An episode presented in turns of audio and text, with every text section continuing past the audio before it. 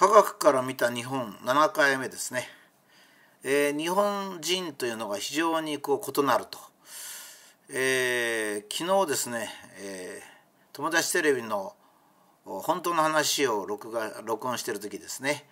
収録してます時にアメリカのですねいろんな子供がまあ1年に大体78万人ちま80万人ぐらい行方不明になったりですね。それからえいろんな過激団体が出撃してきたりすると、ま、これの解説をしたんですけども、まあ、日本人ではとても理解のできないことなんですね。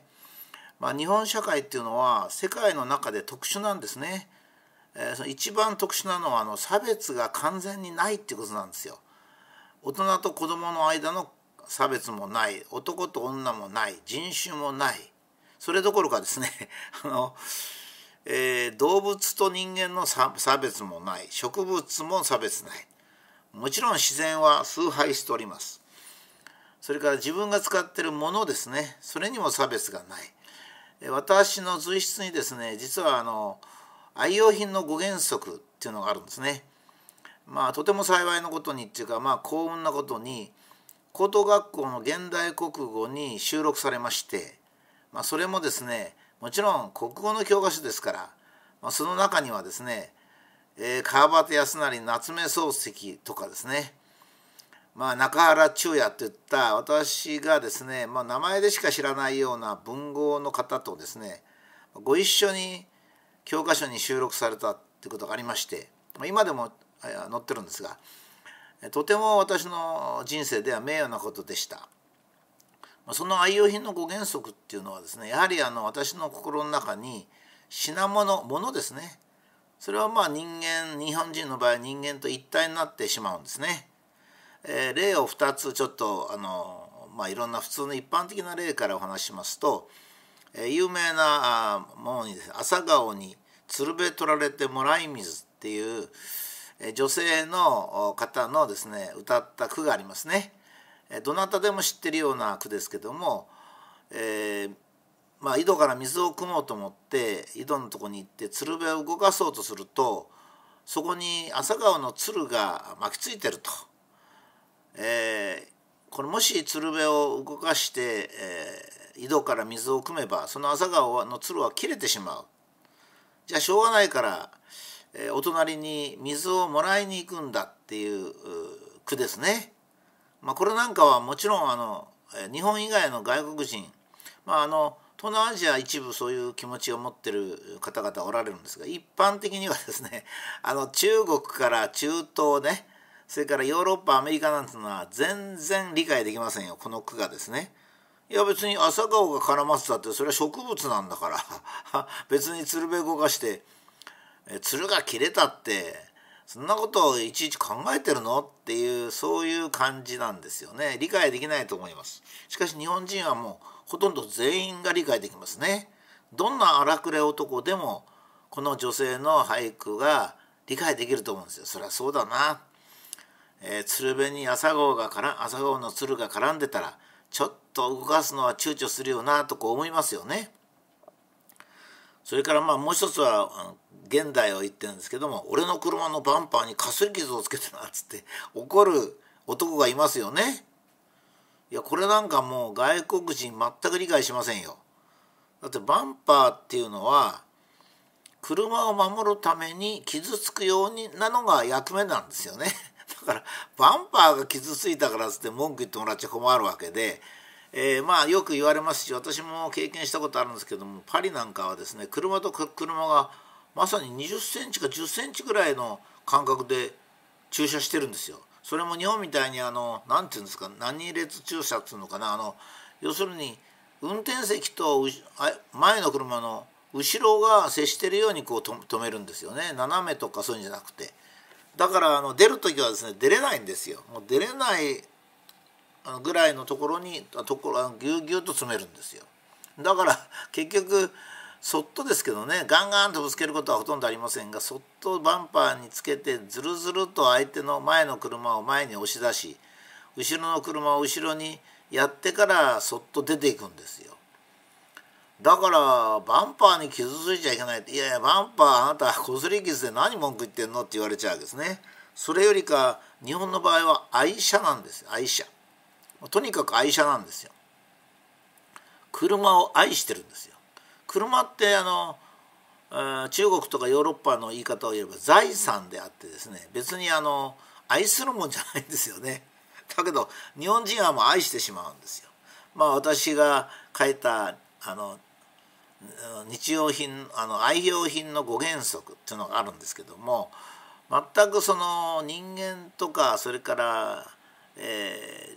自分の家に飼ってる犬ですね。これも一緒ですね。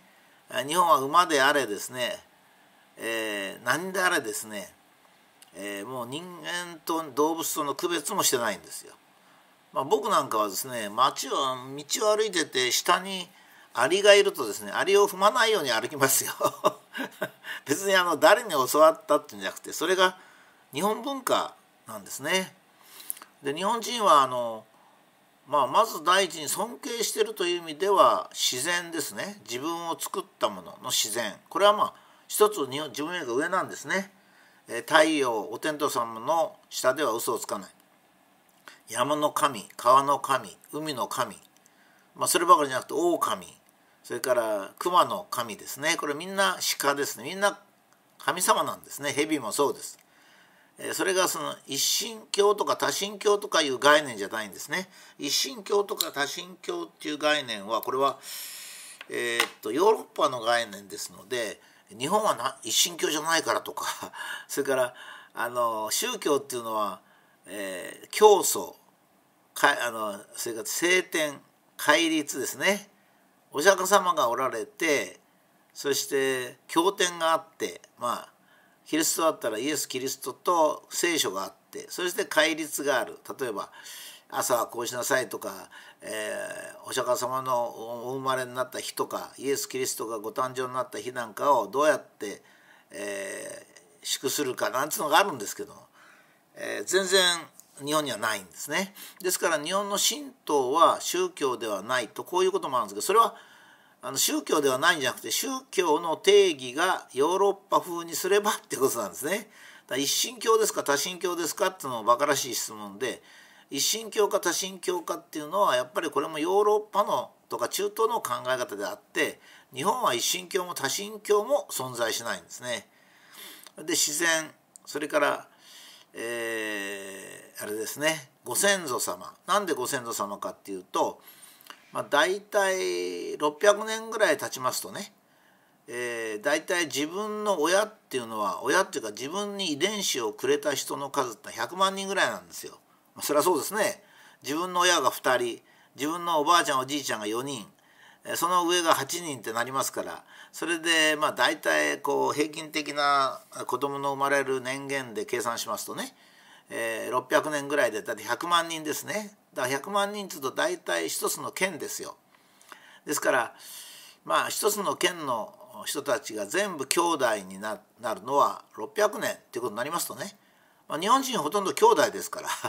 共通の祖先ですからね。完全に共通の祖先ですね。まあ遺伝子の性格上若干ですね顔つきとか体つきなんかはですね近い親に似ちゃうんですね。親に似た似るとかおばあちゃんおじいちゃんに似るってことはあるんですけども自分の基礎的な体ですね。消化力とか それから頭の大体持っていき方とかですね。体型そのものなんていうのはですね。これはまああ600年というか1万年ぐらいの歴史を背負ってるわけですからその意味ではですね何回も何回も兄弟になったような人たちが今日本に住んでるわけですよ。ですから敬うのは共通に敬うのはご先祖なんですね。私たちを作ったのは実は自然とご先祖なんですよ。で現在でも自分の体はご飯食べたりしてますからそういう点から言えば水飲んだりご飯食べたりしてるわけですねですからこれも自然から頂いてるものなんで自然自然とご先祖からで作られて自然とご先祖のもとで生きてるわけですよ。あのご先祖様も今関係ないからそうじゃないんです。私たちが考える考え方ですね。日本人はこう考えます。日本人は子供を誘拐なんかしません。まあ多少しますが1年に80万人とかその桁が違うわけですね。そういうことなんですよ。ですから、まあ、昨日私どうやって解説したかっていうとアメリカ人に、えー、日本人と同じようにがいいですよってもし言うとしたらそれは日本の文化をまずアメリカにあの、まあ、移してからというか教えてからですね。アメリカ人にそう言わないとアメリカ人はアメリカ人の祖先からかんあの生じた心で生きてますからね。だからまあ変日本から見たら変もう考えられないことがまあ起こるわけですね。でこれはだから外あのもちろん日本の中で生活する時はこの非常に素晴らしい完全に差別のない社会。それから自分を作ってくれたものに対する深い感謝。そして、まあ、時に、えー、まあ跳ね返ったリベラルの人とかですね、まあ、今度できた立憲民主党なんかも全部そうなんですが 自分一人で生きてると。だから自分さえ良ければいいんだ。学校の教育は個人を大切にしなきゃいけないんだ。いや個人なんか大切にする必要ないんですよ。あないことはないんですけどね、えーと、まずは集団なんですね。まずは全体なんです。私たちはどう見たって集団で生きてますよ。私よく学校で一生懸命研究生を育てた頃ですね時々学生同士が喧嘩するわけですよ。たまにはですね俺はもう男のまあ僕の場合はまあ機械系ですから男の子ばっかなんですがあもう嫌だとこういう人間社会嫌だなんていうのがいるんですね。そしたら僕「ああいいよ」と「なんか野原かなんかに行って一回住んでみたら?」ってって言うとですねしばらく経ってまた来て「先生やっぱり寂しい」って言うんですよね。人間っていうのはそういうもんなんですつまり人間っていうのは5 5,000年5,000万年前にできたあの多細胞生物がですねさらにそれから1億年ぐらい経ってできた集団ですね。群れですね、えー、自分自身が細胞の集合であり、えー、細胞の集合である我々がある程度群れを作って初めて私たちは生きていけるし考えてもいけるし寂しくもないんですね。ですからこの完全に差別のない世界社会というのが極めて重要なんですよ。何しろ群れとして生きるわけですから差別がある群れっていうのは良くないんですよ。だからえー、ヨーロッパとか中国ではですね奴隷がいたりですねもうすぐ自分は働かずに誰かに働かせようってするんですよ。だけど日本人はですねな絶対自分で働くんですよね。えー、それそして日本国憲法が栄えある日本国憲法はですね、えー、勤労の義務勤労の権利じゃないんですよね。働く義務があると。これは自分がご飯を食べる時には自分誰かが稲を育ってくれなきゃいけない。そればかりじゃない。稲というの自身がですね本当は稲穂を残さずに全部枯れてもいいんだけど稲穂を残して死ぬ。もしも稲が稲穂を残さずに稲穂に入っている炭水化物を使えば10月に枯れないで2月に枯れるのに早めに枯れて人にくれる。つまり我々は周りの生物周りの自然周りのものから恩恵を受けながら生きている。だから自分も周りに貢献しなきゃいけない。したがって寿命もですね、人間の寿命っていうのは、周りの人にいいことをすれば長引くわけです。長引くっていうか長寿になるわけですね。っていうのは生命力っていうのは自分が健康であることだけじゃないんですよ。周りからあなた生きててねというシグナルを受けることなんですね。ですから昔は坊主とあの先生が教師が長生きだった。なぜならば坊主がいなくなるとお経をあげてくれないからくれる人がいなくなるから死ねないと。先生がいなくなると子供を教育してくれる人がいないので困ると。だから生きててねとこういうことになるわけですね。ですから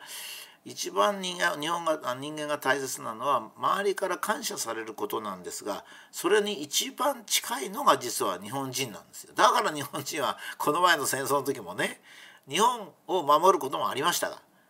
有色人種全般を守るっつって戦って死んだわけですからね。だからまあ僕は歴史がだんだん経てくると日本の文化っていうのを最も世界の人が評価してくれると、まあ、そういうふうに思っております。